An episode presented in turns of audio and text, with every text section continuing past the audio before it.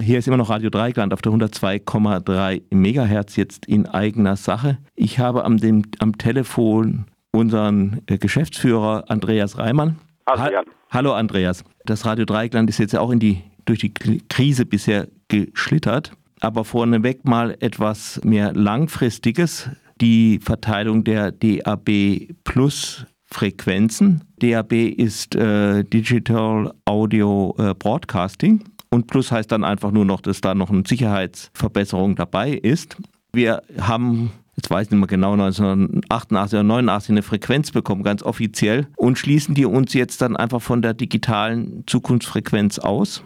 Also äh, dieses DAB, beziehungsweise eben in der neueren Version DAB Plus, was mittlerweile ein Standard ist, worüber ganz viele Radios also sowohl kommerzielle wie auch der öffentlich-rechtliche sendet. Ja, das ist tatsächlich für die nicht kommerziellen in Baden-Württemberg bislang nicht möglich. Man muss vielleicht ganz kurz dazu ausholen, diese Frage von DAB Plus ist ganz grundsätzlich mit der Frage verbunden, wohin wird das Radio gehen in den nächsten ja, vielleicht sogar Jahrzehnten. Also sprich die Digitalisierung des Rundfunks und da gab es eben schon seit mehreren Jahrzehnten Überlegungen, welche Formate oder welche Technik da irgendwie zum Anschlag kommt.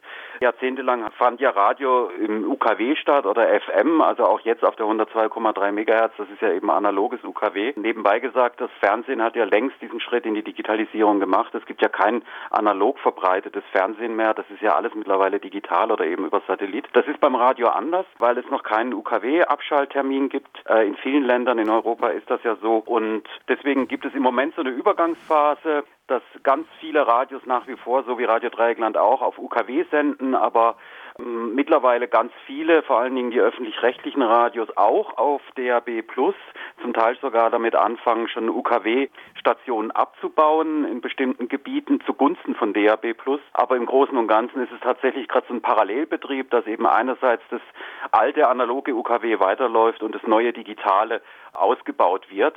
Wer von diesem Ausbau bislang ausgeschlossen ist, zumindest jetzt in Baden-Württemberg, das sind wir nicht kommerziellen. Es gibt eine Möglichkeit, die privatkommerziellen äh, auf DRB Plus zu hören. Äh, vor allen Dingen entlang der Autobahn hier in Baden-Württemberg. Auch das soll ausgebaut werden. Und natürlich der SWR ist eben auch doch sehr flächendeckend äh, über DAB Plus zu hören, aber eben wir nicht kommerziellen und wir reden jetzt von Baden-Württemberg, dem Bundesland mit den meisten freien Radios in, in einem Bundesland, ist bislang eben nur über UKW verbreitet. Und, ja. ja, ja. Also ich habe mir natürlich ein bisschen nach DAB jetzt vorher rumgeguckt und fand da eines der Argumente, dass man über DAB ja mehr Frequenzen anbieten könnte. Ja, warum hakt es dann gerade bei, bei uns?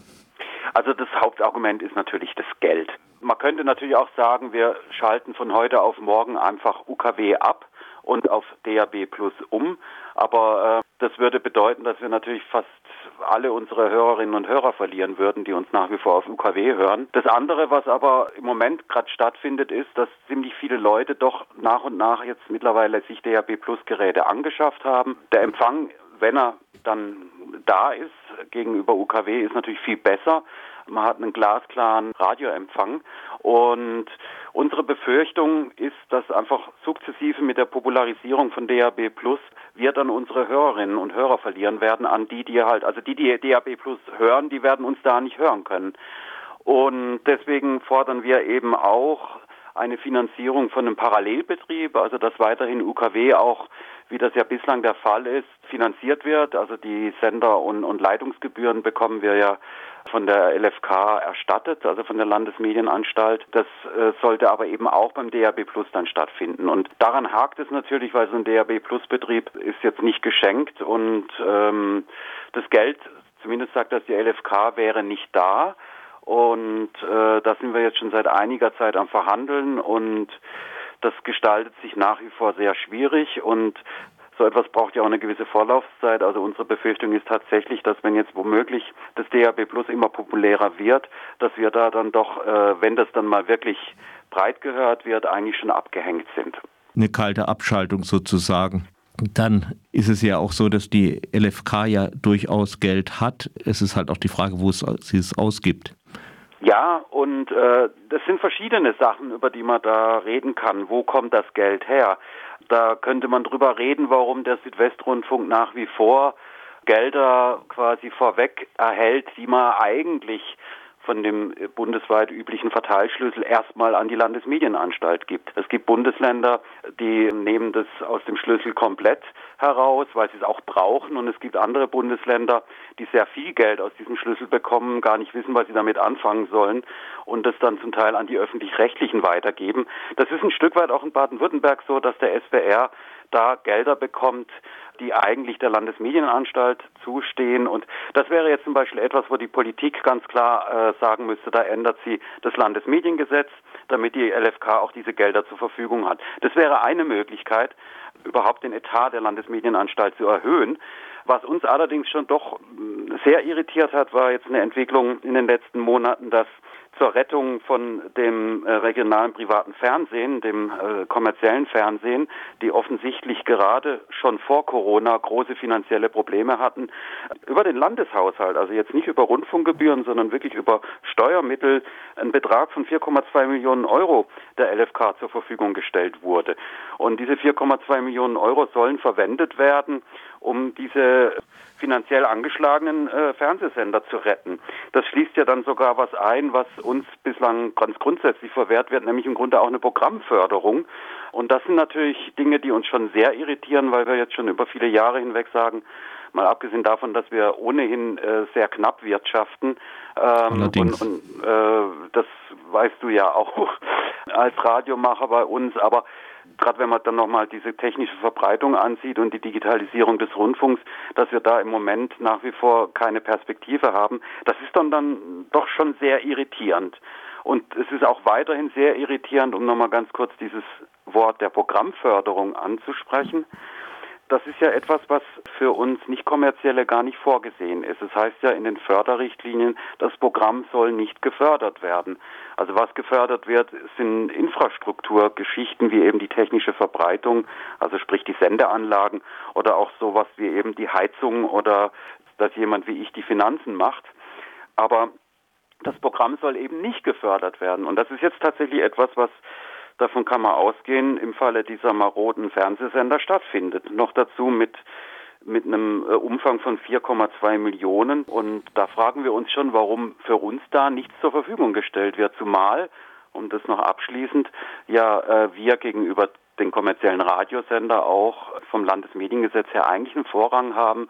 Wir sollen gefördert werden, steht es da während die anderen Radios nur gefördert werden können. Also daraus lese ich auch etwas ab, was einen Vorrang darstellt. Und diese Pressemitteilung, die vor zwei Wochen rausging, steht auch unter dem Motto, die Ungleichbehandlung beenden. Und diese, also wir sind eben eigentlich gesetzlich haben wir eine gewisse Vorrangstellung, trotzdem wird finanziell diese Vorrangstellung nicht sichtbar wobei ja Radio Dreieckland auch keine Werbung machen will, aber auch nicht darf, also sich auch so nicht finanzieren könnte, während die äh, kommerziellen ja davon leben.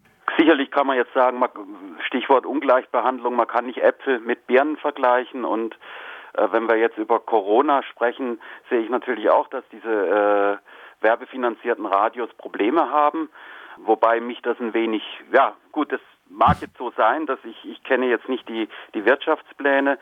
Ähm, es ist halt äh, insgesamt ein, ein, eine ziemlich traurige Angelegenheit, wenn man jetzt mal die Perspektive äh, nach bundesweit richtet. Die Landesmedienanstalten haben sich ja auch äh, bundesweit zusammengeschlossen und äh, es gibt jetzt ein Konjunkturprogramm des Bundes über 20 Millionen für die werbetreibenden Radios. Und die regionalen Fernsehanbieter sind davon erstmal ausgeschlossen von diesem Konjunkturprogramm. Also das sind schon mal die ersten gewesen, die gesagt haben, ja, und was ist mit uns? Und jetzt ich als Geschäftsführer eines nicht kommerziellen Radios sage jetzt gleich noch hinterher, ja, und was ist mit uns? Weil die nicht kommerziellen sind bei diesem Konjunkturprogramm auch überhaupt gar nicht vorgesehen gewesen. Also das ist schon mal etwas, was sehr ärgerlich ist, zumal wir ja auch aufgrund der Corona-Situation Einbußen hatten. Radio Dreigland hatte jetzt gerade in diesem Halbjahr doch eine Reihe von Benefizveranstaltungen geplant, auch um äh, die teuren Investitionen vom letzten Jahr. Wir haben ja jetzt ein neues digitales Studio. Äh, auch um da nochmal äh, Finanzlücken zu schließen. Und diese Benefizveranstaltungen, die konnten jetzt alle nicht stattfinden.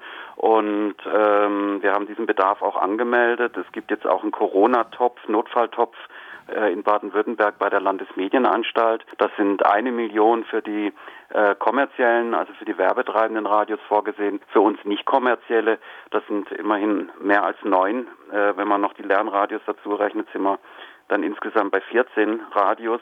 Das sind nur 100.000 vorgesehen und äh, ja, da sieht man die Dimension, wie das Ganze irgendwie äh, behandelt wird dann äh, danke ich dir und wir hoff, hoffen, dass wir uns doch noch ein bisschen mehr äh, durchsetzen können. Eine Demonstration kann man jetzt auch kaum machen, obwohl es ja wieder welche gibt.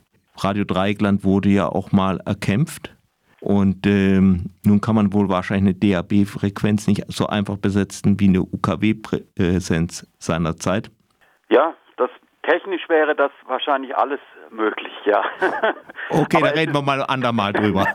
aber ähm, nein, es, es muss, also das sind wirklich Sachen, wo auch die Politik verschlafen hat, sage ich jetzt mal. Es wurde in der Landespolitik sehr lange diese Digitalisierung des Rundfunks stiefmütterlich behandelt. Man hat einfach geguckt, was macht der Markt, äh, in welche Richtung wird das gehen. Es war ja auch mal die Frage, ob vielleicht über die neuen Mobilfunkfrequenzen dann äh, die digitale Verbreitung stattfindet. Mittlerweile hat sich aber dieser DAB Plus Standard durchgesetzt. Das war auch schon vor einigen Jahren einfach absehbar. Und da hat äh, die Landesregierung sich einfach nicht bewegt, hatte da irgendwie äh, auch nach Gesprächen mit uns eigentlich kein Geld in den Haushalt gestellt, so wie sie es jetzt für Regio TV macht, um irgendwie diese Digitalisierung voranzutreiben. Und das ärgert uns und da ist einfach auch keine wirklich gute Medienpolitik im Land vorhanden.